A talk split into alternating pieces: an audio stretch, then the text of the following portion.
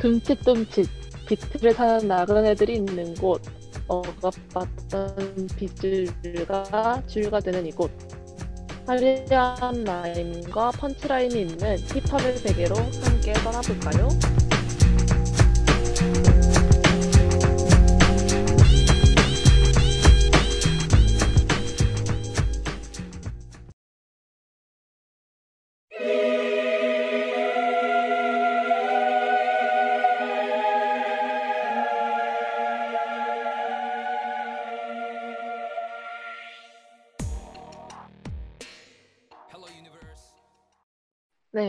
다채로운 음악으로 채워가는 우리의 손빛 풍경 사운드 팔레트의 DJ 융디, DJ 밴디입니다. 첫 곡 BewhY의 Forever로 문을 활짝 열어보았어요. 사운드 팔레트는 매주 하나의 대중음악 장르를 정해 집중 탐구하고 명곡들을 함께 듣는 방송입니다. 형형색색 다양한 음악 장르에 얽힌 이야기들과 다채로운 선곡으로 팔레트를 빼곡히 채워두었으니 끝날 때까지 stay tune 해주세요. 네, 본격적으로 방송 시작하기 전에 방송 청취 방법 안내 드릴게요. 저희 방송은 PC로 청취해 주시는 분들께서는 yrb.연세.ac.kr에서 지금 바로 듣기를 클릭해 주시고 스마트폰은 앱스토어, 플레이스토어에서 열 앱을 다운로드 하신 후 이용할 수 있습니다. 이번 학기부터는 스푼과 유튜브에서도 YIRB 검색 후 청취하실 수 있습니다. 어, SoundCloud와 팟빵, 팟캐스트에 YIRB를 검색하시면 저희 방송을 비롯해 다양한 열배 방송을 다시 들으실 수 있으니까요. 많은 관심 부탁드리겠습니다. 또한 저작권 문제로 다시 듣기에서 제공하지 못한 음악의 경우 SoundCloud에 선곡표를 올려놓겠습니다. 더불어 이번 학기 저희 사운드 팔레트는 코로나 바이러스의 위험성을 인지하여 비대면 방식으로 방송을 진행하고 있습니다. 안전하고 즐거운 방송을 위해 늘 노력하는 열비 되겠습니다. 네, 융디 네. 일주일 만에 뵙네요. 맞습니다. 네. 네. 그간 어떻게 네. 지내고 계셨나요? 짧게 근황을 들어볼 수 있을까요? 아, 저희 그 원래 오늘 이번 주도 대면 방송을 하려고 했었잖아요. 맞아요. 근데 지금 코로나가 완전 터져가지고 그래서 저희가 대면을 못하고 다시 저희의 방구석으로 돌아왔죠. 아, 진짜 너무 아쉽습니다. 저번에 처음 만났을 때 그 기쁨이 잊혀지지가 않는데 다시 방으로 돌아왔습니다. 맞아요. 딘딘 또한 네. 주간 어떤 일들이 있으셨나요? 저는 어 일단은 정책 토론회라는 정말 커다란 뿡이 지나갔는데 이 음, 정책 토론회가 사실 정말 아무것도 아니거든요. 정말 아무것도 아닌데 정말 올해에 정말 유난히 이 정책 토론회가 제 속을 정말 많이 썩였어요. 그래서 너무 신경을 많이 써서 머리가 빠질 것 같아요. 머리는 빠지면 안 되는데. 아, 그니까요. 저 가뜩이나 옛날에, 아, 진짜 제가 원래 네네. 정말 이 머리에 대해서 하나도 고민을 안 하던 사람인데, 네. 그, 제가 교환학생을 가기 전에, 진짜 그, 완전 학, 학기를 완전 달리고, 계절 학기까지 하고 갔거든요. 네. 그랬는데, 진짜 그 한, 그리고 그 학, 작, 그게 재작년 2학기인데, 아니, 작년 2학기구나. 작년 2학기에, 그리고 제가 또 다이어트를 하는 수업을 들었는데, 어머. 다이어트를 하면은 원래부터 머리에, 머리가 빠질 위험이 있거든요. 아, 진짜 그렇게 살고 나니까 진짜 머리가 너무 많이 빠지는 거예요. 진짜 태어나서 처음, 이럴 수가. 네. 진짜. 그래서 그 뒤로 제 머리가 너무 휑해졌어요. 그래서, 아, 근데 어쨌든 간에 이번에 또, 아, 너무 신경을 많이 써가지고, 아, 머리가 빠질 것 같은 이 느낌이 다시 들어가지고. 아, 안 돼요. 머리가 너무 아, 소중해요, 그니까요. 이제 진짜. 진짜 머리카락 너무 한 올. 소중한데. 아, 진짜. 어쨌든, 근데 이제 거의 끝나가지고 네. 후련합니다. 네. 다행이네요. 무슨 일이 있었는지 구체적으로 궁금하신 분 저에게 카톡 해 주시면 제가 구절절 찡찡거려 드릴 테니까 말씀해 주세요. 밴드는 어떻게 지내셨어요? 아, 저는 어제 이사를 왔어요. 지금 이제 새로운 오, 집에 왔습니다. 근데 사실 막 멀리 이사한 건 아니고 거의 어, 바로 옆으로 이사 왔어요. 걸어서 한 3분 아, 거리에 네. 이사를 아, 왔는데 어? 그 정도면 횡단보도도 안 건너는 거리 아닌가요? 어, 네, 횡단보도가 딱 하나 있어요. 아, 정말 가까운 거리네요. 네. 근데 어제 이제 이사를 하는데 저는 별로 피곤하다고 생각 안 했는데 이렇게 어, 짐을 정리하다 보니까 버릴 게 좀 있는 거예요. 아, 맞아요. 그래서 피곤하죠. 그런, 맞아요. 그런 걸 좀 신경 쓰다 보니까 어, 원래 오늘 아침에 10시에 이제 줌으로 모임이 있었는데 제가 음. 그것도 모르, 아, 모른 건 아니죠. 알고 있었는데 제 몸이 그거를 무시해 버렸습니다. 아이고. 네, 아, 근데 그럴만하죠. 이사를 하면은 일단, 아, 한바탕 하면은 다 피곤하잖아요. 그리고 하루 종일 막 맞아요. 짐 옮기고 막 이러면은 정신 없. 맞아요. 저도 모르게 긴장을 좀 하고 있었던 것 같아요. 음. 그래도 이사 잘, 그래도 하신 거죠? 잘 마무리된 네네. 거죠? 그래도 생각보다 빠르게 마무리가 되어서 이제는 좀 적응하는, 적응하는 중입니다. 새로운 집에. 음. 새로 온 집은 그 마음에 좀 드시나요? 어, 전에 집이 사실 좀 조금 추웠었는데, 이렇게 바람이 불었었거든요, 집 아, 안에서. 헉, 외풍이 들었구나. 네, 약간 좀 그랬는데, 이 집은 좀 덜 추운 것 같아서 좋은 것 같아요. 오호. 아주 어, 따, 따뜻하고 안락한 집에서 네, 사시게 되셨군요. 아주 축하드려요. 그래서 기쁩니다. 좋네요. 아, 그럼 새 집에서 오늘 또 이렇게 상쾌한 기분으로 하는 방송이네요. 네, 맞아요. 새로운 마음으로 또 아, 방송을 해보겠습니다.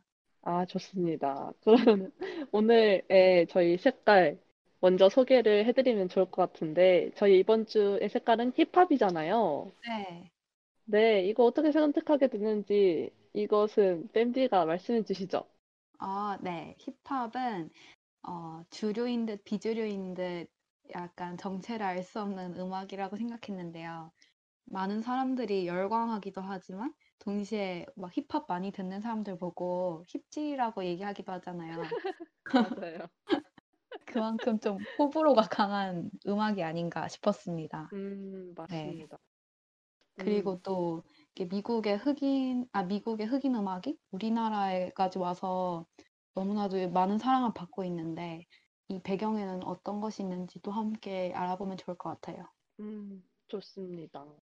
네. 그러면은, 네, 1부부터 시작을 해 볼까요? 네. 네. 1부는 어, 밑그림 시간인데요. 어, 이 밑그림 시간은 이 힙합이라는 그림을 완성하기 전에 이 장르는 대체 어떤 장르인지 그 뼈대를 알아가는 시간입니다. 어, 네. 오늘 밑그림 코드는 제가 준비를 해봤는데 사실은 제가 힙합을 사실 잘 몰라요. 아, 제가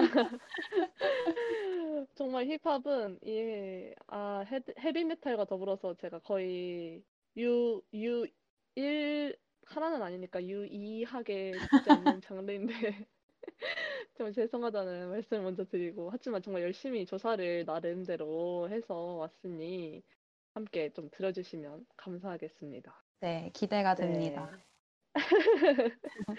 네, 그래서 어, 힙합. 네, 힙합이란 무엇일까요?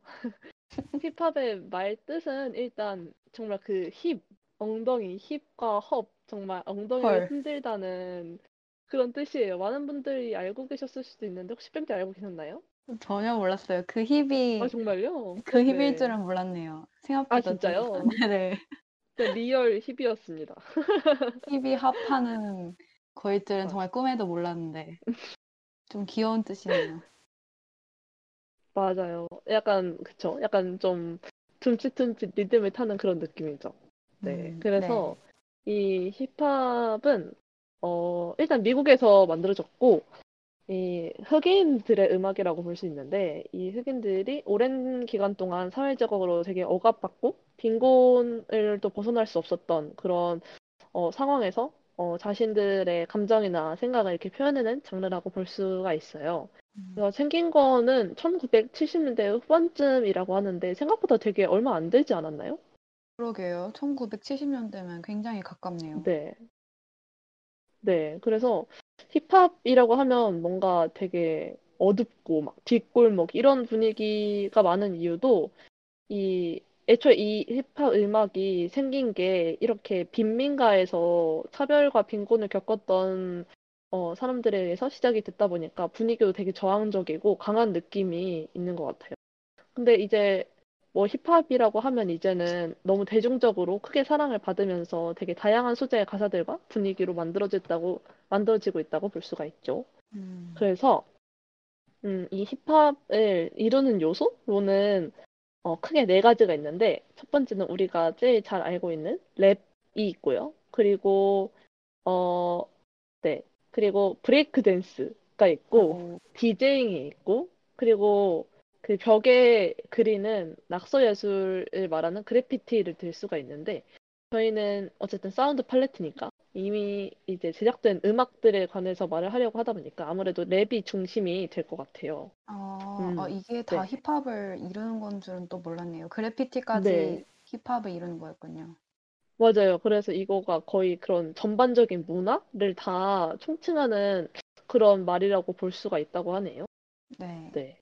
다시 이 음악으로 돌아와서 랩이라고 하면은 어 이제 기존에 이미 있었던 흑인 음악들의 다른 갈래인 블루스, 재즈, 펑크 같은 리듬에 자기 생각을 이렇게 말을 하고 막 읊조리던 이런 거를 랩이라고 하는데 원래 이, 이게 이제는 많이 바뀌어서 되게 박자감 있게 말을 하는 걸로 바뀌었죠. 그래서 이 랩이 힙합 음악의 되게 중심이라고 할 수 있을 만큼 힙합이 아주 큰 역할을 하는 요소라고 할 수가 있고, 어, 그리고 진짜 힙합 음악을 들어보면은 가끔 뭐 후렴이나 이런 데 전환용으로 멜로디를 넣는 경우 외에는 거의 다 랩으로 채워져 있죠.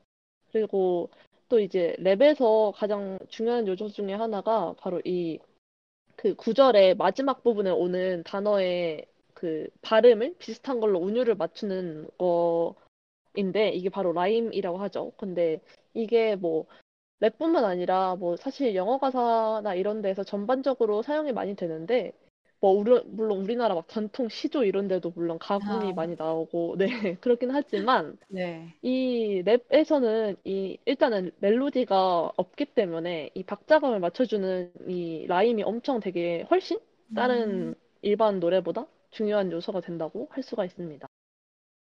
네. 그래서 힙합에서는 그 반주를 비트라고 부르는데 그래서 비트 주세요 막 이러잖아요. 아, 맞네요. 그래서 네.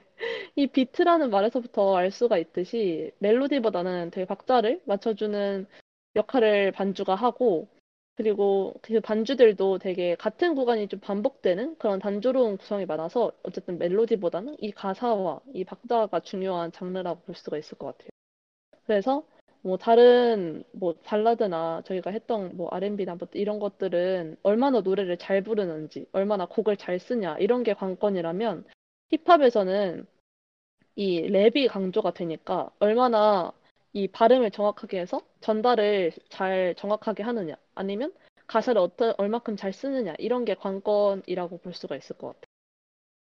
그래서 힙합 음악을 들을 때, 아, 이 사람 되게 diction이 좋다라고 하던지 아니면 어떤 flow를 타는지에 따라서 막, 어, 막 flow를 잘 탄다 이런 식으로 얘기를 하던데, 맞아요, 맞아요. 윤디가 얘기해 주신 것처럼 그 멜로디도 중요하지만 얼마나 잘 전달해주고 좀 독특한 박자나 리듬을 따, 따르느냐에 따라서 사람들이 더 주목하는 경향이 있는 것 같아요. 맞습니다, 맞습니다.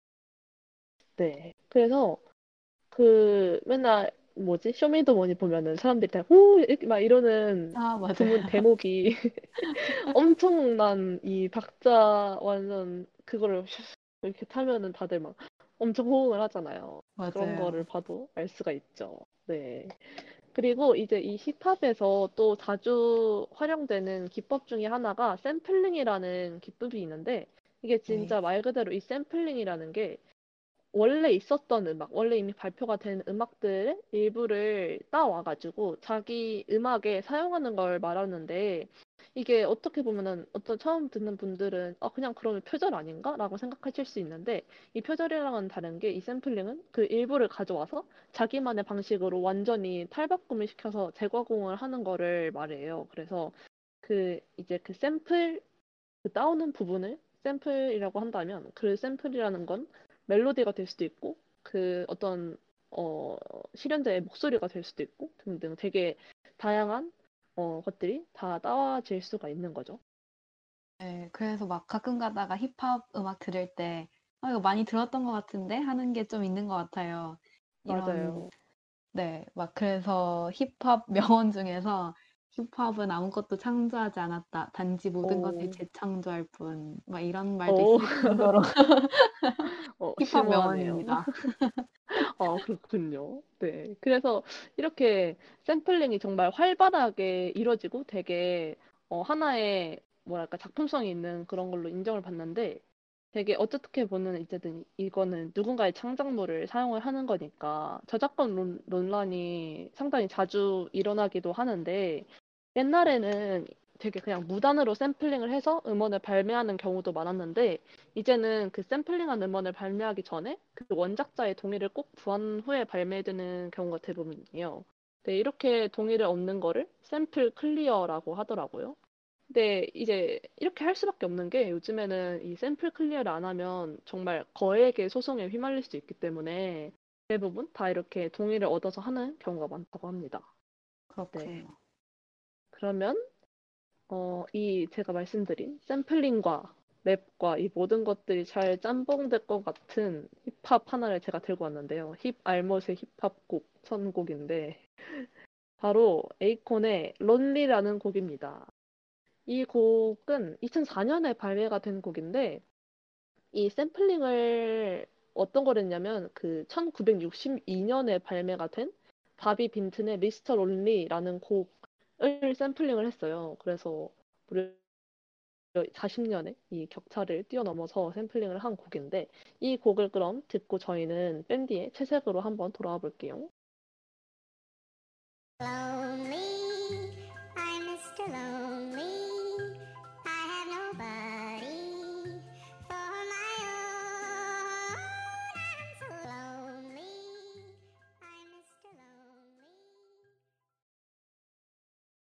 네, 에이콘의 론리 듣고 들어.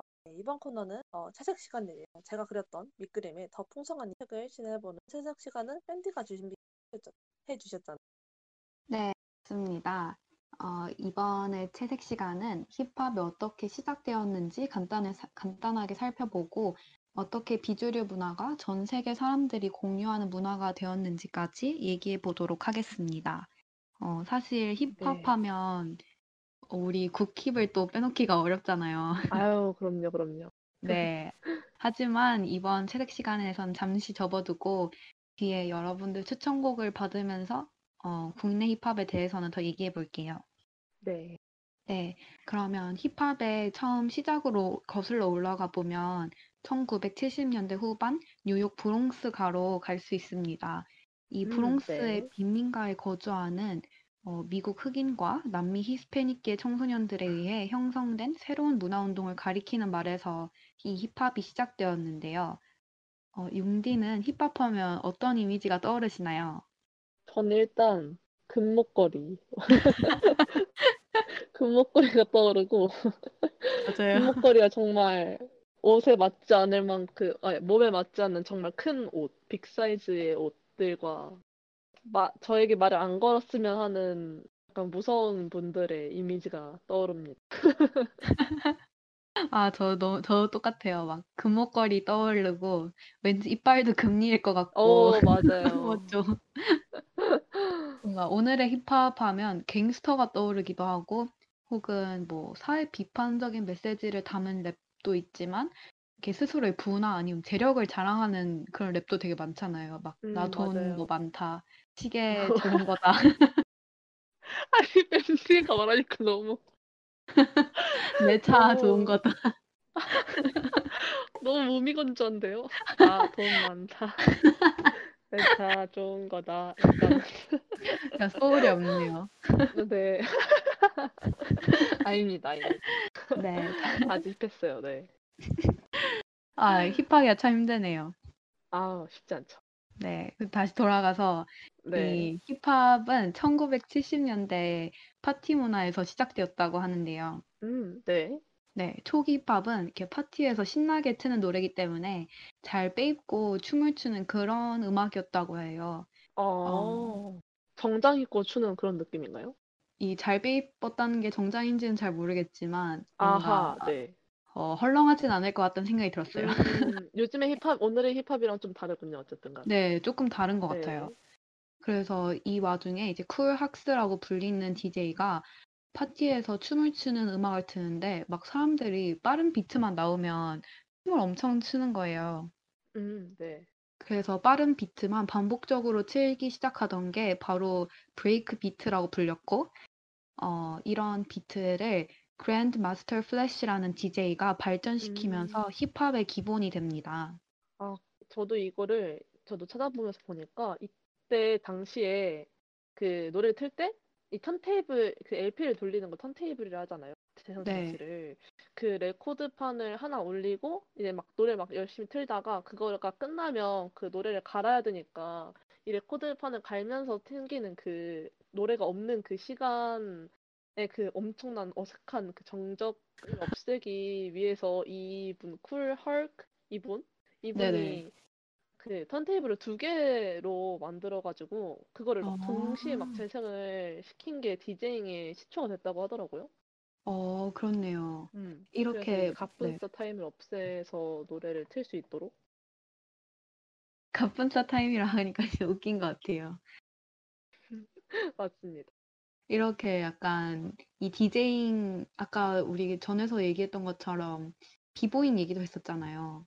음, 맞아요. 이 비트에 이제 춤을 추면 그게 비보잉이 되는 거고 음, 랩을 함 랩을 하면 랩이 되는 건가? 뭐 하여튼 음, 그쵸, 그렇습니다. 그쵸? 네.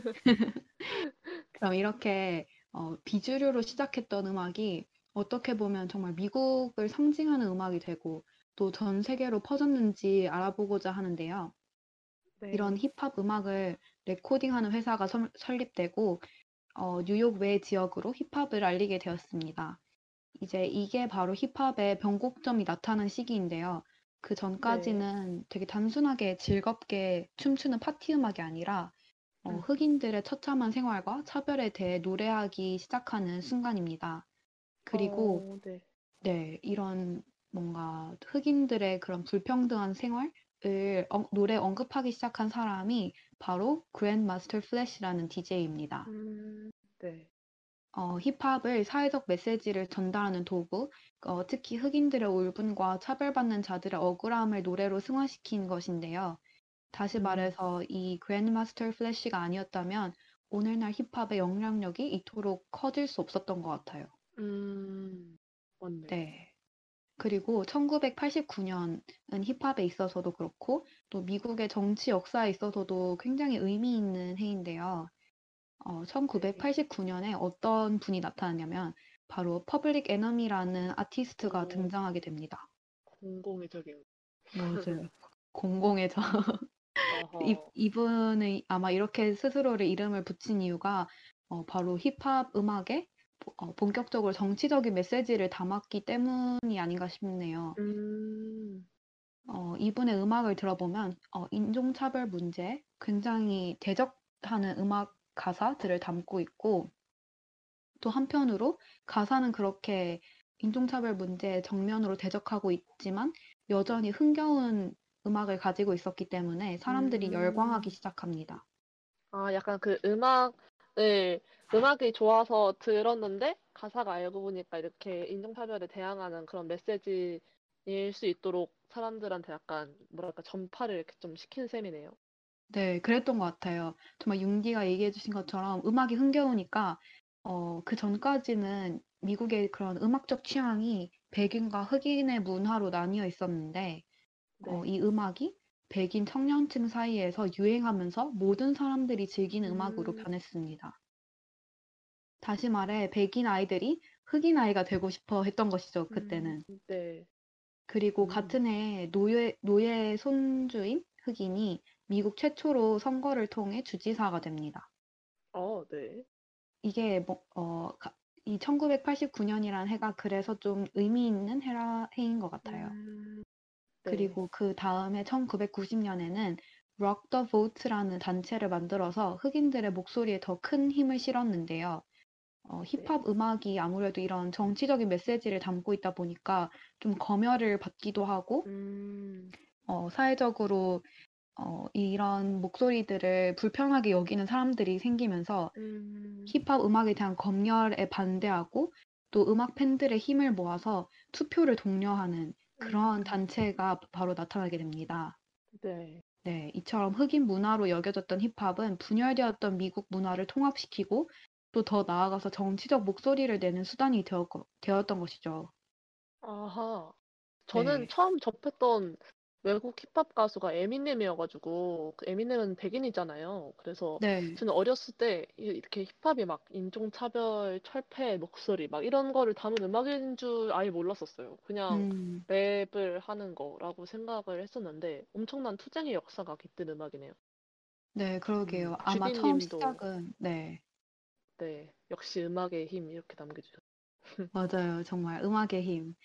네. 만약 이 힙합 이 이렇게 흑인과 백인의 문화를 이렇게 융합시키지 않았다면 에미넴도 랩을 하지 않았을지 않을까. 그렇겠죠. 네, 맞습니다. 그렇습니다. 그럼 이제 한 곡을 듣고 오실 텐데요. 아까 앞서 나왔던 바로 그 Grandmaster Flash와 The Furious Five의 The Message라는 곡을 듣고 올 텐데요. 가사를 네. 보면 굉장히 시적이고 어, 빈민가의 현실을 되게 적나라하게 드러내고 있어요. 어, 음. 제가 그 가사의 일부분을 어, 번역한 가사를 다시 한번 읊어 드릴 텐데요. 네. 그 가사 중에는 그리고 너의 눈은 슬픈 노래를 부르고 있었어. 너가 왜 그렇게 빨리 살아야 했고 그렇게 어려서 죽어야 했는지. 그러니까 나를 밀지 마. 나는 벼랑 끝에 서 있어.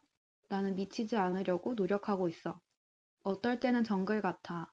어떻게 내가 물속에 가라앉지 않는지 나도 궁금해. 라는 가사가 노래에 있어요. 네. 어, 네. 네, 마음이 굉장히 아픈데. 네. 이런 근데 한편으로 노래를 들으면서 이런 가사가 있을 거라고는 또 예상치 못한 느낌이기도 하거든요. 좀 흥겹기도 해가지고. 아, 그런가요? 네. 그러면 음, 지금 함께 이. 노래를 네. 들으면서 어, 마지막 1부 명화, 듣는 명화 시간으로 돌아오겠습니다. It's like a jungle sometimes. It makes me wonder how I keep from going under. It's like a jungle sometimes. It makes me wonder how I keep from going under.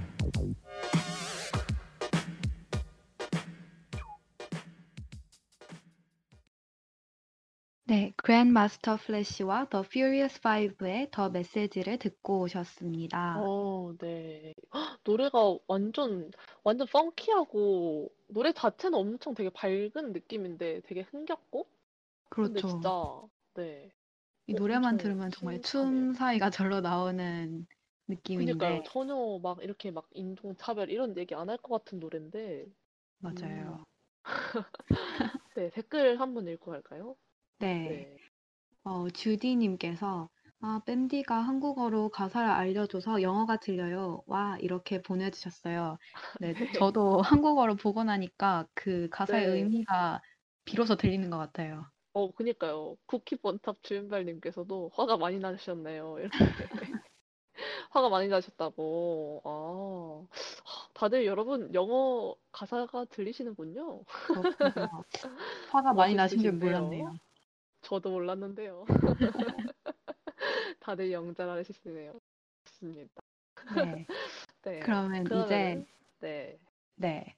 어, 1부의 다음 마지막 시간으로 가볼까요? 네. 네. 있습니다. 마지막 시간은 어, 저희가 앞에서 말로만 이렇게 말을 했던 힙합의 명곡들을 직접 만나보는 시간, 듣는 명화 시간입니다. 어, 이번 코너에서는 정말 나름대로 객관적인 시선으로 힙합의 한 획을 그었다는 음악들을 한번 만나보려고 하는데요. 먼저 어, 밴디가 소개해 주실 영화 먼저 만나볼까요? 네, 제가 들고 온 오늘의 명화는 비교적 최근의 곡인데요. 아마 음. 안 들어본 사람이 없을 거라고 자부할 수 있습니다. 어, 네. 바로 자매즈와 엔더 그리고 마이너의 거북선이라는 노래인데요. 아하, 아하, 네. 다들 아시죠? 아, 저는 이거 자메즈를 그 네. 쇼미더머니 보면 항상 그 한글로 자메즈 이렇게 나오잖아요. 맞아요. 이렇게 이, 이 스펠링인지 몰랐어요. 막 영어로 돼 있는데 저 뭐지? 어. 막 이렇게 봤는데 아 이게 자메즈였구나. 아, 그러게요. 저도 생각해 보니까 자메즈랑 앤덥을 이렇게 영어로 쓰긴 또 처음이네요. 그러니까요. 그렇- 앤덥 이건지 몰랐어요. 그니까요. 앤덥이에요. 앤덥. 네. 어, 네. 이 노래는 쇼미더머니 시즌 4에서 팀 지코와 팔로알토가 낸 첫 번째 음원인데요. 아마 후기 이제 너무나도 강렬해서 들으시면 한 번쯤은 따라 부르게 되는 노래 같아요. 네, 맞아요. 맞아요. 어, 사실 이 노래를 들고 온 이유는 쇼미더머니에 대해서 얘기하고 싶었기 아하. 때문에 들고 왔습니다. 네. 네.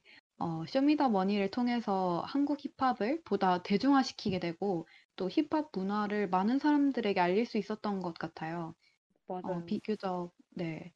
마이너했던 문화였던 힙합을 이렇게 끌어올리고 대중들이 랩 음악을 좋아할 수 있도록 큰 공을 세웠다고 할 수 있죠. 네. 아마 쇼미더머니가 아니었다면 그렇게 많은 사람들이 일리네어 레코드를 알 수 있었을지도 의문입니다. 맞아요. 아, 전도 진짜 저는 어, 쇼 저도 아까 말씀드렸던 것처럼 제가 진짜 힙합을 모르는데 이 쇼미더머니를 보면서 정말 조금이나마 알게 됐어요. 맞아요. 저도 저도. 음흠. 저희 오빠가 정말 힙합을 좋아하는데요. 원래도 도끼랑 덕화여 씨가 굉장히 그 제 좋아하는 사람들 사이에서는 엄청 유명하고 이미 음, 성공한 그런 아티스트였는데 음, 어 저는 이제 이 쇼미더머니 나오기 전까지는 그렇게 성공했다는 것 자체도 모르고 있었어요. 음, 저는 그냥 부자인 사람이라고밖에 모르고 있었어요. 맞아요, 맞아요. 앨범 돈, 커버에 돈 시계 많은 사람. 돈이 많더, 뭐, 많다더라. 이거밖에 모르고 있었는데. 맞아요. 저의 그런 네. 얄팍한 힙합 어, 상식을 늘려줬던 프로그램 바로 음흠. 이 쇼미더머니였는데 맞습니다. 네, 이 프로그램 덕분에 이렇게 힙합이 대중화되었지만 또 우려하는 목소리도 나오고 있더라고요. 어, 음. 마치 힙합 문화는 쇼미더머니라는 식으로 이제 어, 일방적으로 흐른다는 지적도 있었습니다. 음, 네. 네, 도끼와 더 콰이엇이 심사위원으로 있을 때 이제 언더그라운드에서 활동하고 있는 뮤지션들이 인기를 얻기 위해서 어, 쇼미더머니 출연을 필수로 여긴다는 것을 조금 안타까워하기도 했는데요. 어, 어마무시한 인기를 끌면서 이제 저희가 곧 들을 거북선을 비롯한 쇼미더머니가 배출한 음원들이 음악 차트 상위권을 꽤 오랫동안 독식하기도 했었죠. 맞아요. 맞아요. 어, 하지만 그만큼 쇼미더머니의 인기가 상당했다는 것을 보여주는 것 같습니다. 어, 힙합을 대중적인 주류 문화의 하나로 끌려, 끌어올렸다는 점은 부정할 수 없지만 또 한편으로는 이런 우려에, 어, 우려하는 점도 함께 나타나는 것 같아요. 음, 네, 근데 요즘 쇼미더머니는 어떻게 어, 흘러가고 있는지는 그러게요. 사실 잘 몰라요. 아니, 저도, 저 근데 요즘에 최근에 한 네. 몇 주 전에 이 다시 시작한 걸로 알고 있는데 막 네, 스윙스 맞아요. 나와가지고 막. 근데 어, 저도 맞아요. 몇 번 보긴 봤거든요. 네. 그막그 언택트로 그 1차도 그 목걸이도 아, 직접 그렇구나. 안 주고 옆에다 걸어놓고 가져가라고 이렇게 하고 그러더라고요. 목걸이 직접 못 주고. 예, 예. 아, 근데 저는 그냥 그냥 그 재밌게 봤어요. 근데 진짜 저는 원래 그 막 막 언더 힙합 언더를 잘 모르는 사람으로서 그 네. 쇼미더머니를 보니까 확실히 그 사람들이 이미 데뷔를 했거나 아니면 그 소속사 레이블이 있는 사람들도 거기 쇼미더머니에 계속 나오더라고요. 약간 아, 네, 아이돌로 맞아요. 데뷔한 사람들도 나오고 그래서 진짜 이런 어, 그런 뭐랄까, 등용문처럼 여겨지는 것도 있는데, 뭔가 오히려 그냥 자기 독자적인 활동을 할 수도 있는데, 너무 이거에, 이거 중심으로 흐르는 것 같은 느낌도 저도 약간 받긴 받았어요. 네, 맞아요. 여기에 나오지 않으면 안 될 것만 같은 약간 음, 강요되는 면도 조금 있었던 것 같아요. 맞아요. 근데 뭐 그런 게 아무래도 저같이 힙합 잘 모르는 사람들은 쇼미더머니 아니면 막 힙합을 듣거나 볼 기회가 많이 없어가지고. 네, 음. 맞아요. 주디님이 저도 예고편에서 스윙스가 화난 것만 봤어요. 해주셨네요.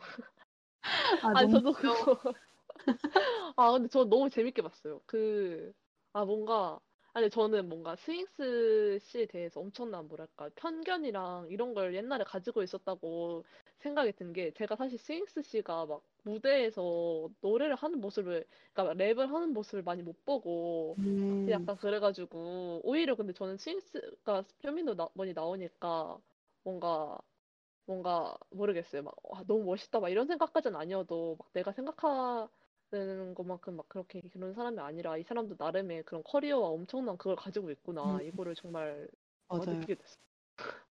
그 맞아요. 스윙스 씨도 약간 그거를 약간 네. 보여주고 싶다는 그런 마음도 있었다고 거기서 아. 그랬던 것 같은데. 아, 왠지 그랬을 것 같아요. 뭔가 스윙스 씨 하면 그 이렇게 떠오르는 이미지가 좀 뭐랄까 저는 돈 돈가스밖에 떠오르지가 않는데 아, 네. 약간 그럴 수 있죠, 그럴 그런 수 있죠. 그런 이미지를 좀 깨고 싶었던 게 아닌가 싶기도 하고 음, 맞아요. 그리고 약간 자신의 원래 그 스윙스 씨도 나름의 뭐 엄청난 그런 뭐랄까 그 엄청 어쨌든 유명하시잖아요. 맞아요, 그런 맞아요. 그거를 가지고 있는데 그게 약간 묻히고 이제 그 힙합 scene에서 막 되게 뭐 실력 없다는 식으로 약간 이렇게 말이 음. 나온 거에 대해서 약간 반 뭐랄까 자신의 그거를 입증하려는 그런 의도였다고 하더라고요. 아, 근데 이건 약간 여담인데 제가 그 기리보이를 고등학교 때 엄청 좋아해가지고 어, 네. 기리보이 씨도 나오잖아요, 이번에 쇼미더머니. 아 진짜요?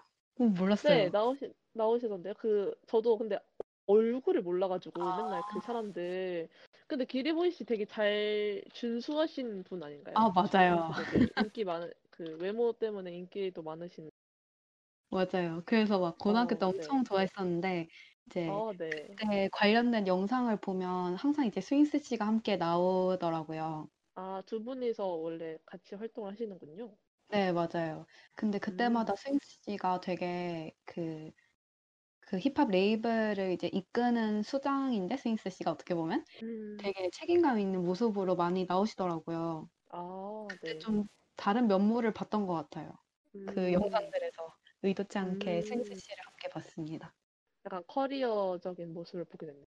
네, 맞아요. 저는 어쨌든 이 쇼미더머니로 돌아오자면 제가 이 쇼미더머니가 제가 수험생일 때 완전 한창 유행이었어요. 그래가지고 제가 이 수험생 때 반드시 챙겨보던 TV 프로그램이 딱 두 개가 있었는데 하나는 무한도전이었고 하나는 쇼미더머니였는데 이제 쇼미더머니 끝나고 나서 언프리티 랩스타를 봤죠. 어쨌든 간에 어. 그 두 개가 약간 저의 정말 제가 제가 허락, 허락된 유일한 마약 처럼 그 수험생 할 때 항상 이거를 챙겨봤었는데 어, 네. 근데 저는 진짜 이 쇼미더머니 진짜 그 랩하는 사람들 보고 있으면 진짜 뭐 약간 빨려 들어가는 느낌이지 않아요? 약간 맞아요, 진짜. 힙합에 아무리 관심이 없어도 약간 그 묘기하는 것처럼 보고 있게 되는 것 같아요. 맞아요. 이게 또 막- 맞아요. 그리고 네. 말씀하세요. 네. 아, 또 막 사람들이 되게 뭐랄까 여기서 정말 잘 해내고 싶다는 그런 열정이 되게 가득하잖아요, 사람들 다. 맞아요. 아, 그게 정말 더 프로그램을 보게 음. 보는 사람 입장에서 맞아요. 맞아요. 더 응원하게 되는 것 같아요. 맞아요. 맞아요. 음. 그 혹시 밴드는 보면서 응원했던 분이 있나요?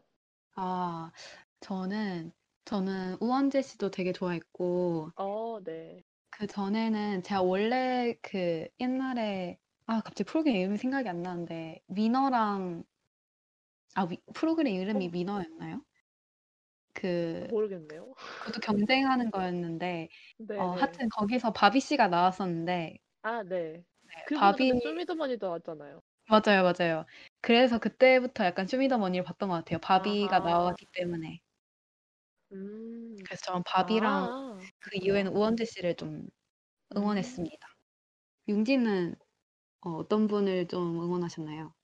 저는 저는 일단은 BY 때문에 이 아, 쇼미더머니에 입덕을 하게 됐고 덕까지는 네. 아니었지만 어쨌든 그래서 저는 엄청나게 BY를 진짜 응원을 많이 했고 그 막 결승전에서 BY가 이제 우승을 했잖아요. 그때 막, 네네.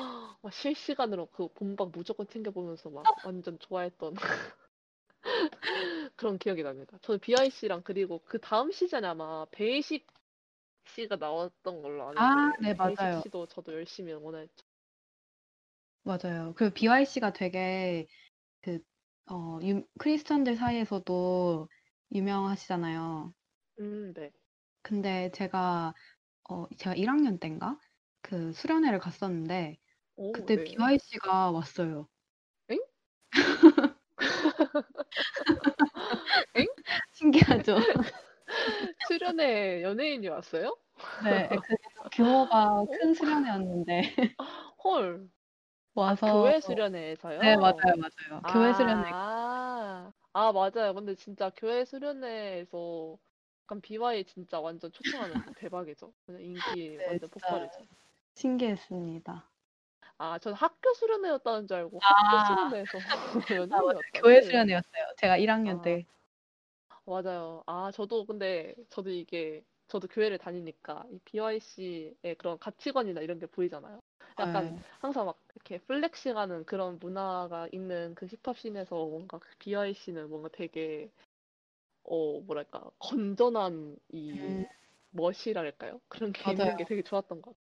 맞아요. 주디님이 BYC 얍얍 얍얍얍 하는 거 아직도 기억난다고 완전 멋졌다고 해주셨는데 저도 진짜 그거 본방으로 보고 정말 제 눈을 의심했어요. 너무 무대가 좋아가지고 그래서 제가 또 오프닝으로 틀어버렸어요. 네. 맞네요. 아, 그럼 저희 이 얘기 너무 오래 했네요. 벌써 네, 샴피더머니에 넘어버려가지고. 빠져버렸어요. 그러면은 저희 노래 듣고 입으로 넘어갈까요? 저희 네. 노래는 방금 제가 아, 저희 노래를 얘기 안 했군요. 제가 들고 명함이. 있는데 네. 아직 제 얘기밖에 안. 있었다. 아, 그렇네. 수미다님이 얘기 너무 많이 했네. 제가 좀 들고 온 명함 빠르게 얘기를 네. 해볼게요. 제가 오늘 들고 온 곡은 드렁큰 타이거의 발라버려가 아닌 몬스터라는 곡인데 아, 네. 이, 네, 이 발라버려가 엄청 되게 유명한 이 곡의 그 구절이어가지고 네. 맞아요. 어쨌든 그 드렁큰 타이거는 이제 한국 힙합에서 정말 이 그 쇼미더머니 이전에 한국 힙합 매니아층을 엄청 크게 부흥시킨 인물이라고 볼 수가 있을 것 같은데 제가 정말 그 1인 그룹의 모순으로 인해서 혼란에 빠지기 시작한 게 바로 이 시초가 드렁큰 타이거였던 것 같아요. 아, 너무 웃기네요. 네. 짙은도 그렇고 토이도 그렇고 분명 타이거 JK라고 방송에서 그랬는데 노래를 부를 땐 드렁큰 타이거 소속이라는 거예요. 그래가지고 아니 드렁큰 타이거의 또 다른 멤버는 도대체 누구지? 이랬는데 알 길이 없는 거예요. 맨날 혼자 나와가지고 그래서 도대체 이게 뭐지? 이랬는데 아, 사실은 원래는 다른 분이 계셨대요. 원래는 아, DJ 샤인이라는 분이 5집까지 무려 활동을 어, 그렇군요. 2004년까지 하셨는데 탈퇴를 하셔가지고 이제 아. 타이거 JK 씨 혼자 활동을 하고 계신 거였어요. 그래서 어쨌든 그분이 그분이고 그분이 그분이긴 됐긴 하지만 네. 어쨌든 간 그래서 이 국힙의 조상이라고 볼 수 있지 않을까 싶은 이 드렁큰 타이거는 1999년에 데뷔를 해가지고 이제 2018년에 10집까지 지금 발매를 하셨는데 이전 그 10집을 발매를 할 때 이제 자신의 활동을 마무리를 한다고 하셨어요. 그래서 아마 더 이상의 그거는 없을 것 같은데 네.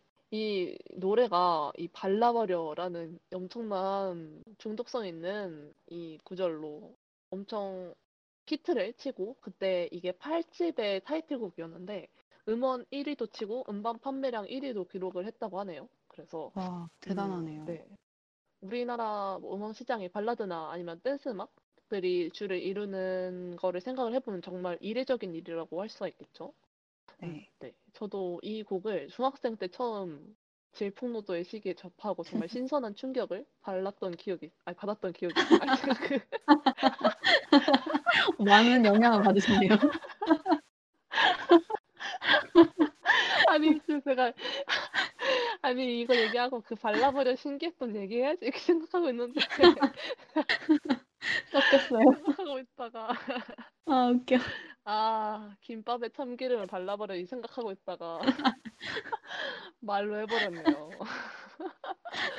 네, 이 아, 가사 중에 그 네. 말라버려가 엄청 네, 많이 나와서 김밥에 참기름도 바르고 쌈전도 쌈장도 바르고 등등 네 가사가 되게 인상적이었어요. 그럼 맞아요. 얼른 노래를 듣고 올게요. 노래는 제가 방금 말씀드렸던 아 아니다 이 거북선 먼저 듣고 올게요. 자메즈 앤덥 마이노의 거북선 피처링 팔로알토 먼저 듣고 드렁큰 타이어의 몬스터 한국어 버전으로 듣고 저희 로고송까지 듣고 2부로 돌아올게요.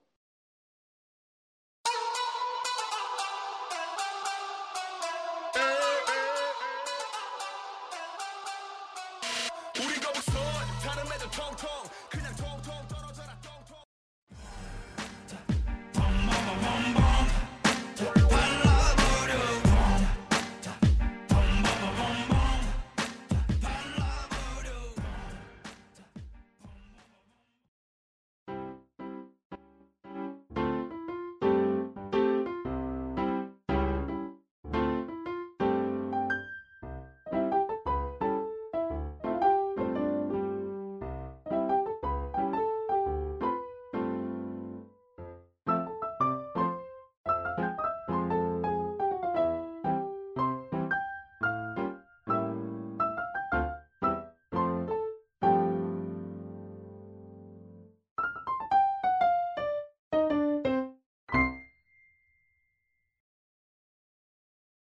네, 여기는 다채로운 음악으로 채워가는 소리 풍경 사운드 팔레트고요. 저희는 DJ 밴디, DJ 융디입니다.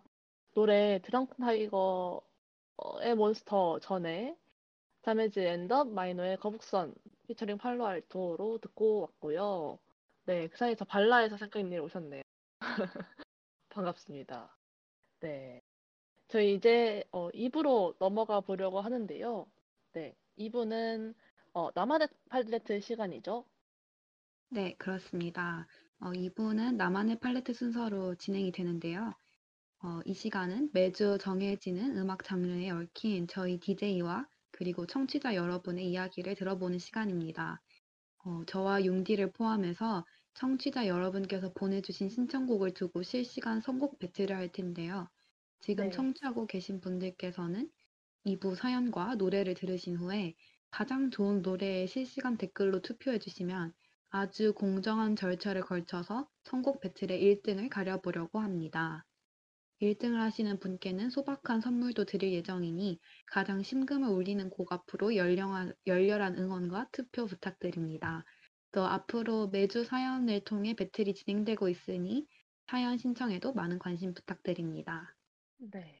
네. 그러면 첫 번째 사연을 한번 융디께서 읽어 주실 수 있나요? 네, 좋습니다. 첫 번째 사연은 조조님이 보내주신 사연입니다. 네, 사연 읽어볼게요.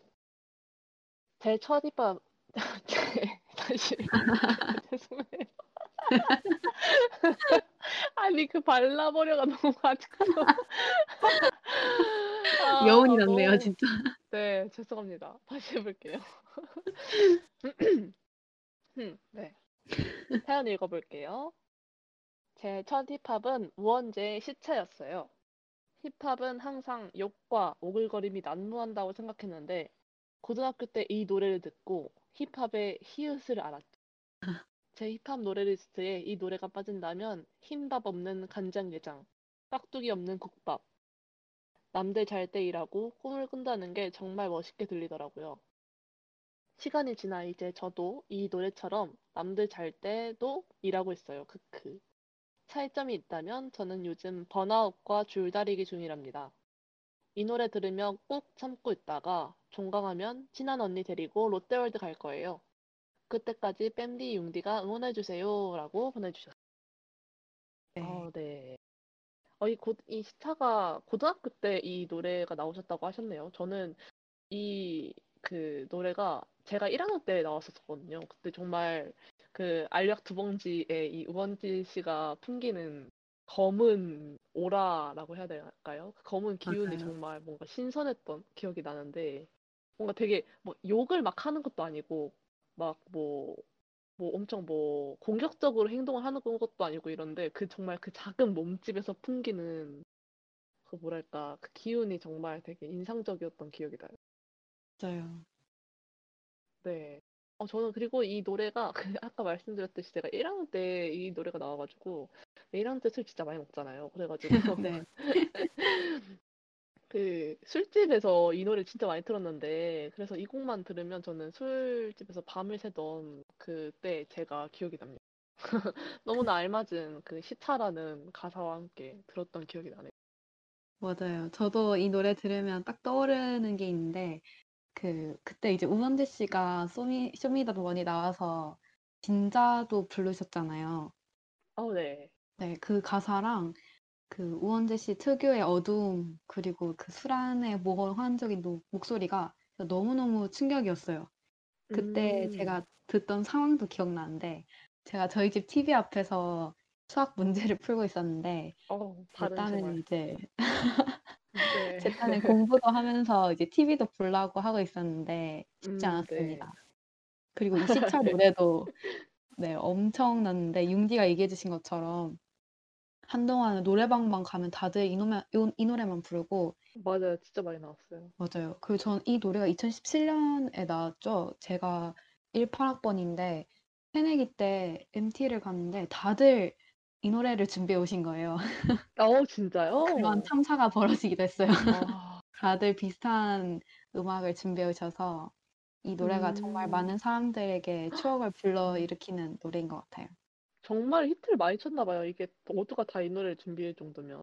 맞아요. 저 약간 네. 사람들이 이 노래를 부르면 다 같이 따라 부르니까 좀 이렇게 분위기를 살리기 좋겠다 생각했던 것 같아요. 음, 맞아요. 아니, 발라에서 생긴 내일님이 다모토리인가 이 노래를 많이 틀어주다니 해주셨는데, 이 노래 정말 그냥 일반 음식점에서도 정말 많이 나왔거든요. 정말 그때 맞아요. 어디 계셨던 건지. 유행을 모르시는 분이시네요. 네. 이 네, 노래 들으면. 하여간, 네, 네, 저도 그때가 생각나는 것 같아요. 네, 맞아요. 주디님 댓글 읽어주세요. 네, 주디님께서도 지하철에서 들으면 뮤비 주인공이 된 기분이죠 라고 어, 해주십니다. 맞습니다, 맞습니다. 아, 이 노래 정말, 네, 크게 히트를 쳤던 곡. 정말 많이 들었었는데. 맞아요. 아, 의도치 않게 요즘에도 근데, 많이 듣는. 네. 네, 아, 아니요, 아니요. 사연자님이 요즘에도 이제 번아웃과 줄다리기를 하시고 계시다고 해가지고 너무 어, 마음이 아프네요. 요즘이 그러게요. 항상 한창 그 11월이 진짜 바쁠 때인 것 같아요. 맞아요. 오히려, 11월이 음, 과제도 많고 이제 맞아요. 다가오는 기말고사의 그 어두움에 눌리게 되는 맞아요. 아니, 이게 시기죠. 아- 12월보다 그냥 기말고사가 차라리 그냥 내가 그냥 해야 되는 게 딱 정해져 있고, 뭐랄까. 맞아요. 그리고 다른 게, 뭐, 동아리 활동이나, 뭐, 다른, 뭐, 대외 활동이나 이런 거 다 스탑이니까, 그때는 대부분. 네, 그래서 차라리 기말고사가 덜 바쁜 것 같아요. 맞아요. 신경 써야 될 것도 별로 없고. 뭔가 음, 기말고사 항상 기말고사 되면 공부할 게 많아서 힘들긴 하지만 진짜 그 공부한 거 외에는 다른 것들이 다 올스탑 된 상태이기 때문에 오히려 그니까요. 마음은 좀 편한 것 같아요. 아, 진짜 이렇게, 이 번아웃은 저는 항상 이렇게 신경 쓸게, 이렇게 산재돼 있을 때? 뭐 음, 하나가 힘들 때보다, 막 그럴 때 더, 이게 더 심하게 그러는 것 같아요. 맞아요. 계속 신경. 쓰이게 만들고. 저도 얼마 전에 그 계속 맨날 요맘때쯤부터 크리스마스를 기다리게 된다고 막 그런 얘기 했는데 항상 네, 크리스마스 때는 다 무조건 종강하고 막 캐럴도 막 나오고 막 이러니까 항상 네, 크리스마스를 기다렸던 뭔가 그런 생각이 나네요. 맞아요. 아마 이제 조조님께서도 곧 있으면 기말도 끝나고 종강이 다가올 테니 그때를 아, 기다리면서 맞아요. 네. 저도 그때를 기다립니다. 위해서 저도 웨이팅을 기다리고. 있습니다. 네, 좋네요. 그러면은 노래 듣고 올까요? 네, 그러면 네, 우원재 우원재 씨의 네, 시차를 네, 듣고 시차 돌아오도록 하겠습니다. 듣겠습니다.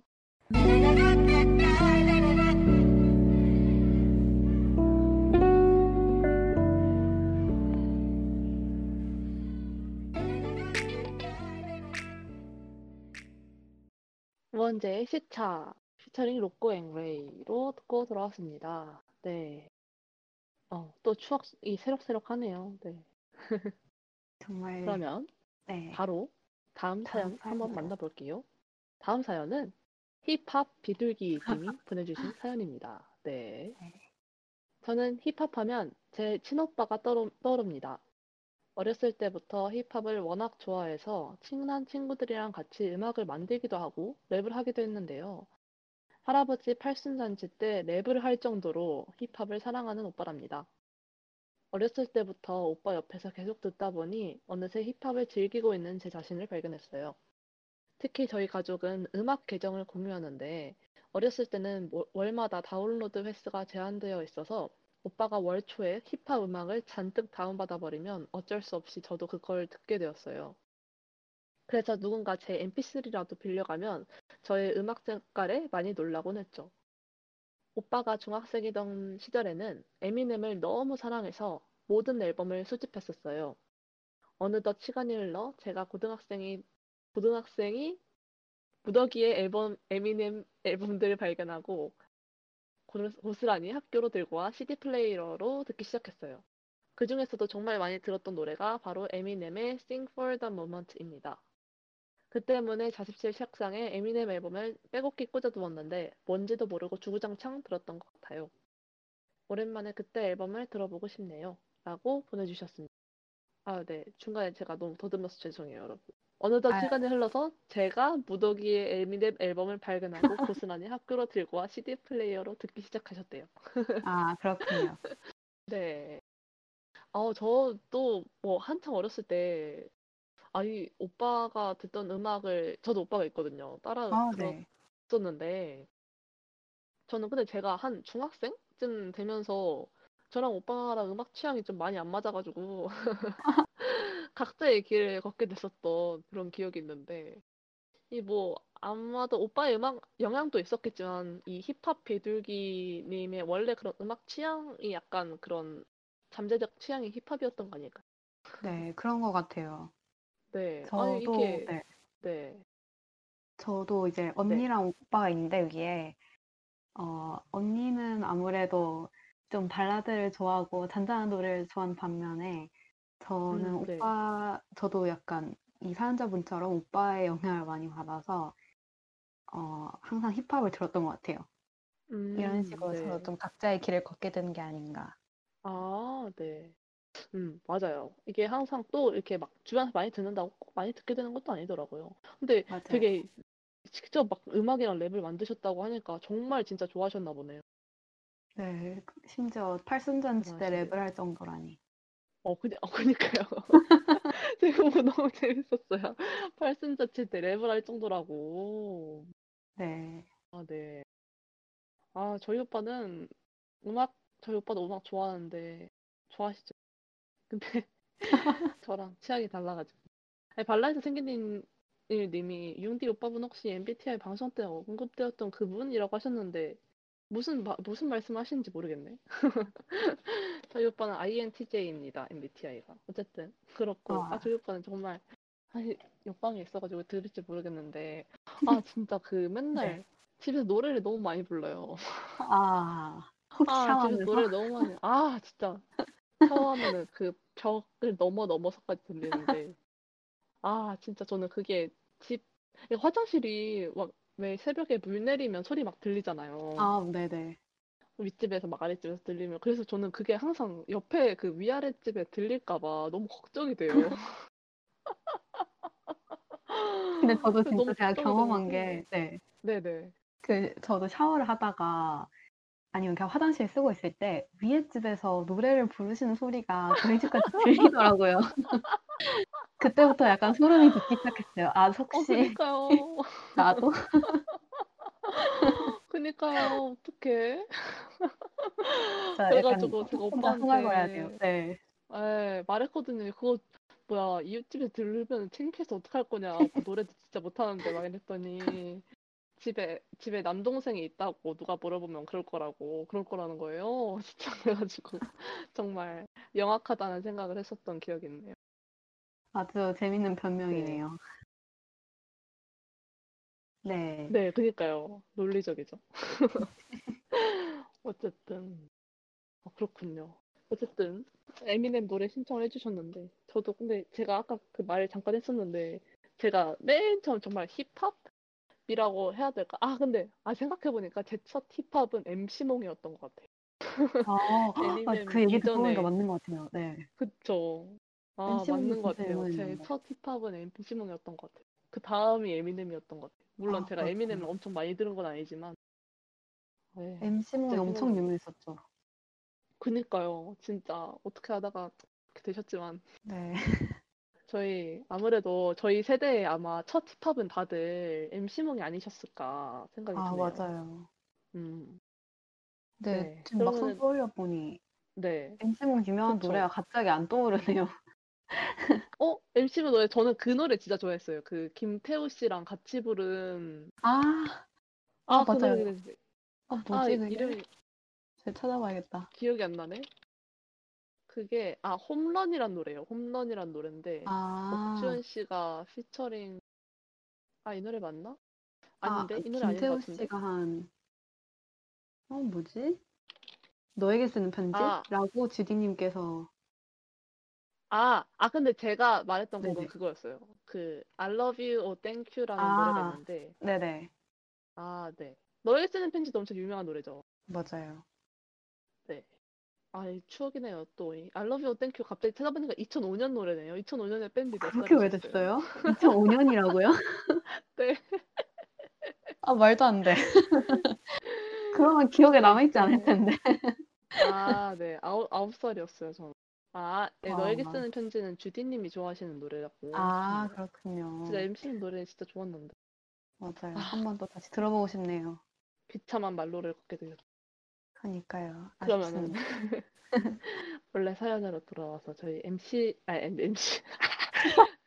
태어나지 못했 오늘 왜 이러지?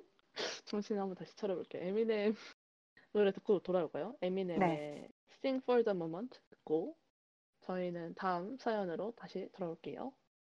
His house is a broken home. There's no control. He just lets his emotions go.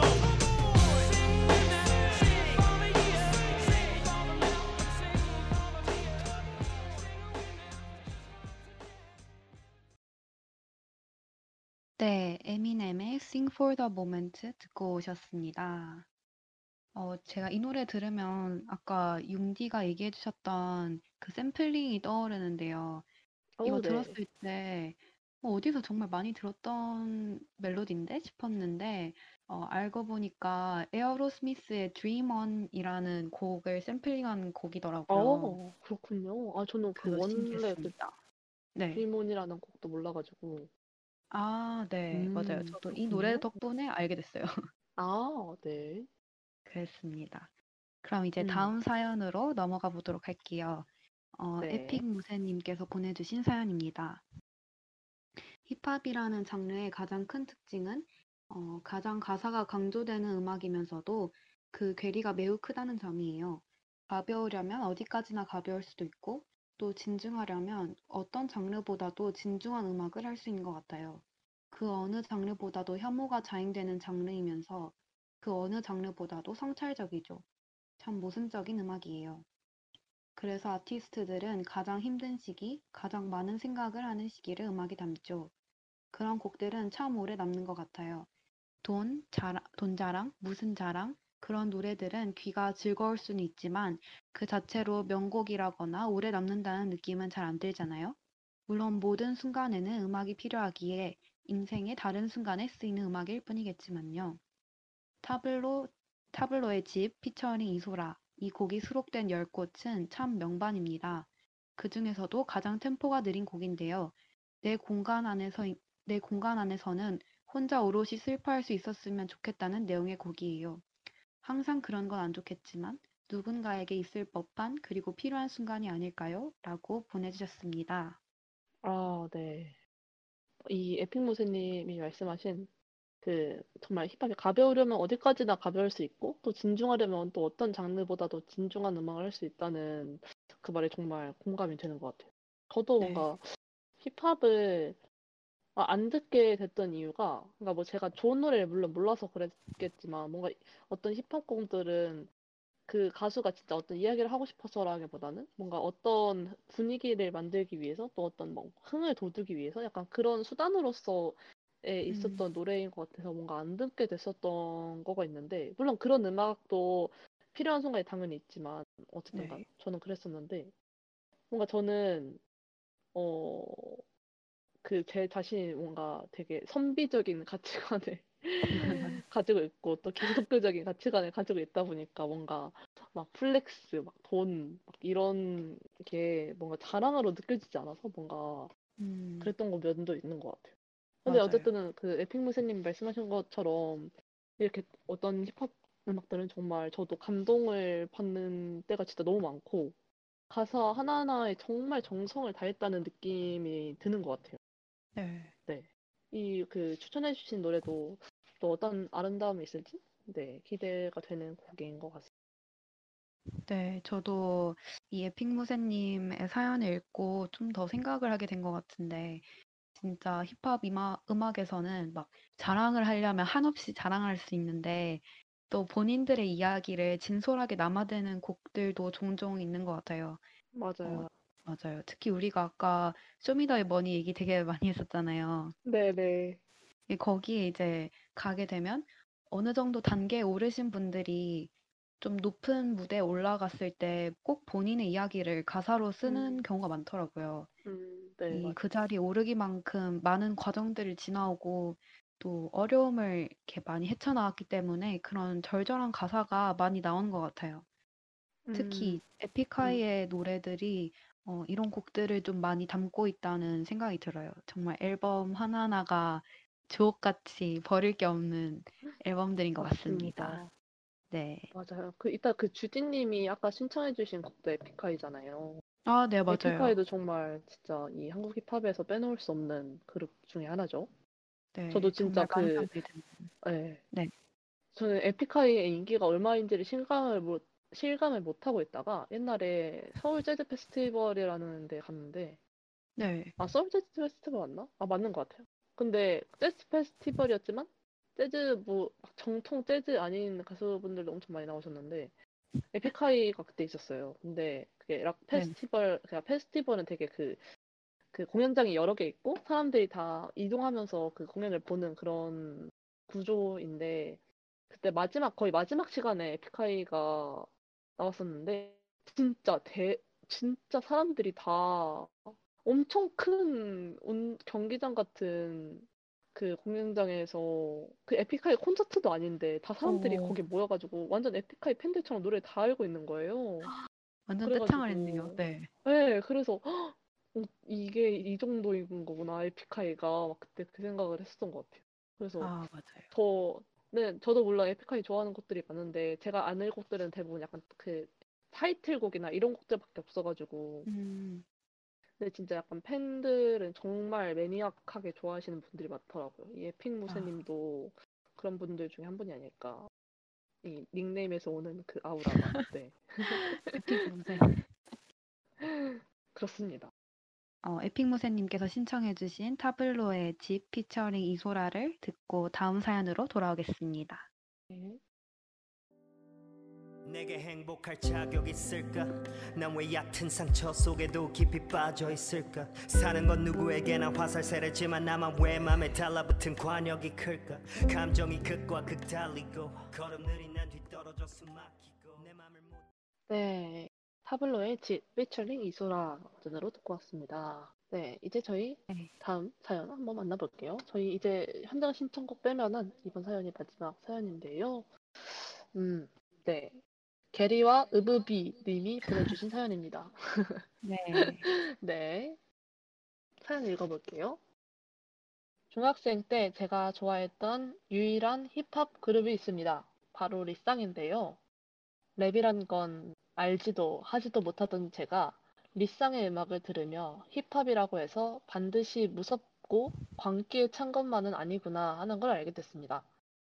특히 울 게리의 파워풀한 diction은 정말 가사집이 필요, 정- 필요 없을 정도지요. 여러분, 혹시 리쌍이 왜 리쌍이, 리쌍인지 아시나요? 게리와 길이, 리가 두 개라서 리쌍입니다. TMI. 각설하고. 제가 가장 애정했던 앨범은 모두가 아시는 그 헤어지지 못하는 여자, 떠나가지 못하는 남자가 타이틀곡으로 수록된 6집 헥사고널입니다. 루시드 폴이 참여한 부서진 동네. 어, 이 노래는 TV에서 종종 BGM으로도 나오더라고요. 변해가네, 우리 지금 만나 등등 애정하는 곡이 많지만 오늘은 이적이 피처링한 캐러셀을 함께 듣고 싶어요. 캐러셀 뭔 말인지 몰라서 검색해보니까 회전목마라는 뜻이더라고요. 왜 회전목마일지는 훌륭한 diction의 게리의 목소리를 듣고 생각해보세요. 이렇게 남겨주셨네요. 네. 오. 어우, 말하는 동안 쿠키 원탑 주윤발님이 Carousel 정말 좋다고 말씀해주셨는데 바로 똑같은 곡을 신청을 해주셨네요. 신기하네요. 네. 혹시 신청자분 혹시? 네. 어, 네. 저도 아. 이 노래 참 좋아하는. 네. 네, 저도 리쌍 노래 진짜 자주 들었는데 그 리쌍의 길이 길이 아니죠? 아닌가? 어, 리쌍의 길이 무한도전의 길이죠. 아, 그쵸. 아직도 네. 맞습니다.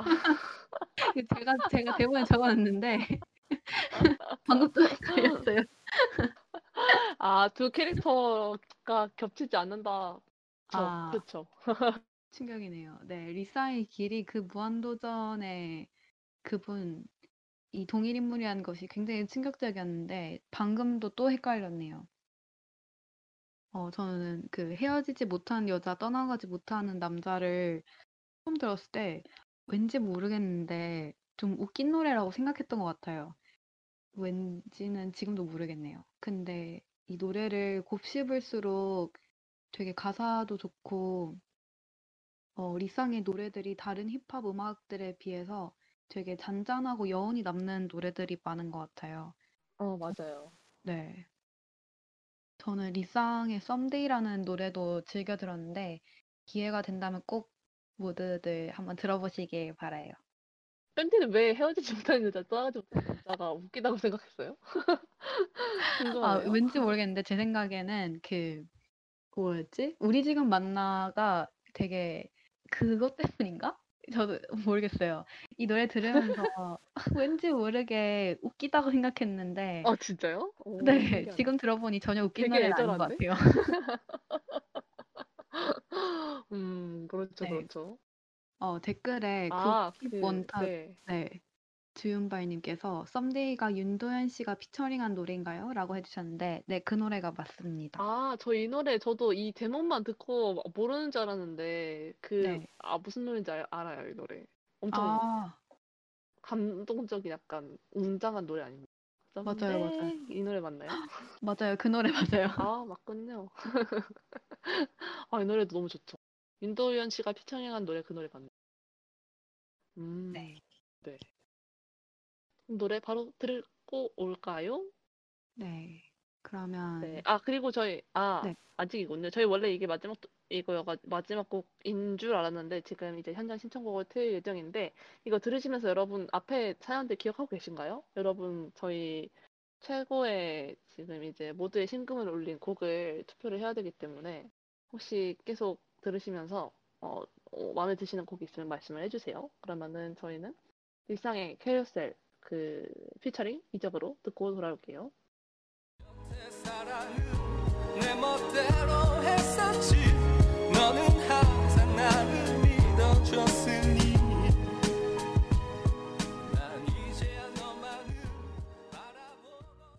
네, 리쌍의 캐러셀 피처링 이적까지 듣고 오셨습니다.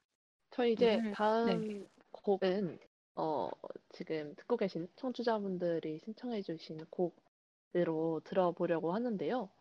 네. 어 먼저 어 주디 님이 신청을 해 주신 에픽하이와 아이유의 연애 소설 들은 후에 발라에서 생긴 일 님께서 어 신청을 해 주신 림킴의 보이스까지 피처링 스윙스로 한 달씩만 듣고 돌아올게요. 저희가 시간이 많이 좀 오버가 되어가지고 이 노래 듣는 동안 이제 마지막으로 여러분께서 투표를 표를 던져주시면 저희가 수합을 해가지고 오늘의 1위를 어, 추려보도록 하겠습니다. 그럼 네. 노래를 듣고 돌아올게요. 우리한테 자석 같았다는 걸 한쪽만 등을 돌리면 멀어진다는 거였네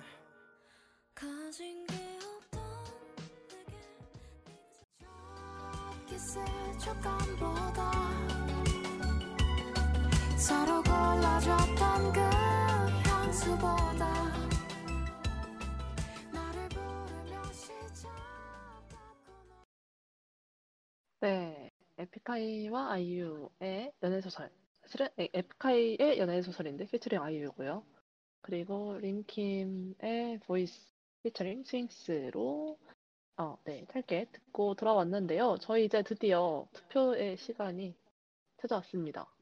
네. 네, 과연 그래서 네, 그래서 많은 분들이 오늘 정말 역대급으로 많은 분들이 투표를 해주셨는데 어, 평소에보다 200%나 더 많은 분들이 참여를 해주셨어요. 너무 너무 박빙이에요, 지금. 네, 결과를 너무 감격스럽네. 네, 저희가 투표를 수업을 해봤는데 결과가 어떻게 나왔죠? 어, 네, 지금, 어, 지금 공정한 절차로 수합해본 결과, 우원재의 시차가 한 표를 받았고, 어, 타블로의 집 피처링 이소라가 한 표를, 에픽하이 아이유 피처링 연애소설이 두 표, 그리고 마지막으로 림킴의 Voice 피처링 스윙스가 한 표를 받았습니다. 아이고, 네, 이렇게 해서 오늘의 1위는 에픽하이의 연애소설이네요. 아우, 네, 이거 축하, 네, 이거 해주신 분 주디잖아요, 그쵸? 맞아요. 어, 네, 주디 축하합니다. 네, 주디가 1등을 하셨어요. 네, 저희들의 심금을 울린 노래를 추천해 주셔서 감사합니다. 네, 네. 이후에 그러면 저희 선물도 네. 나가니. 맞습니다. 저희 무려 선물이 있어요. 맞아요. 저희 그 이따 끝날 때 가지 마시고 조금만 기다려 주시면 저희가 옥화방향 주선을 보내드릴 테니까 거기로 들어와 주시면 저희가 아주 작은 선물을 드립니다. 네. 그러면 오늘 1위는 연애소설로 이렇게 마무리를 해보고요. 참여해주신 모든 분들 너무 감사드립니다. 네, 오늘처럼 네. 이렇게 풍성한 표가 있을 순 없었어요. 정말 감사합니다. 어, 그니까요. 이렇게 하, 이런 투표가 있으면 매일매일 이러면 참 좋겠네요. 너무 좋아요. 그러게요. 오늘 정말 재밌었습니다. 네, 너무 좋았습니다. 네, 벌써 이제 사운드 팔레트의 방송을 마무리할 시간이 다가왔는데요. 어, 네. 오늘 또 저희가 방송 시간을 아주 조금 넘겼는데, 저희 또 늦게 시작해가지고, 네. 네. 또 저희 시- 뭐 방송 끝나고 뚜랑 제니 테스트 방송 하신다고 하니까 여러분 남으신 분들 함께 들어주시면 좋겠네요. 네. 그러면은 다음 그러면- 주 저희가 이야기해볼 색깔 어떤 건가요, 밴디? 네, 다음 주는 어, 지금까지는 저희가 장르를 하나씩 정해서 얘기를 했다면 이제는 네. 어, 그냥 우리 DJ들이 좋아하는 음악에 대해서 얘기해 보려고 합니다. 네, 저희 DJ들이 장르의 제약을 느끼고 그냥 내가 좋아하는 음악을 틀겠다는 그런 네, 의지로 가져봤고요. 저희 그래서 저희가 방송이 얼마 안 남았더라고요. 저희 네, 아직 맞아요. 5화밖에 안 했는데 저희 이번에 주에 방송하고 다음 주랑 다다음 주 하면 이제 마지막이어서 두 번밖에 안 남아서 네. 네, 다음 주는 저희가 좋아하는 음악 주제로 방송을 할 텐데, 그러니까 저희가 좋아하는 주제, 음악의 주제가 아니라, 이제 각자 자기가 좋아하는 음악이 주제입니다. 놓은 거 아니고요. 그럼요, 그럼요. 아, 그, 아이, 놓은 거 아니죠. 놓은 거 아니에요. 자기 자신에게 가장 의미가 깊은 장르의 음악으로 저희가 사연도 같이 모집할 테니까 여러분들 사연 다시 꼭 써주셔야 돼요. 알죠? 놓은 네, 거 맞아요. 아닙니다. 여러분들이 네. 가장 좋아하는 음악 사연을 많이 보내주시면 더 재미있게 방송 함께 할 수 있을 것 같아요. 네, 아니 그 네. 국- 국힙 이 이름이 언제부턴가 그 아이유로 바뀌었네요.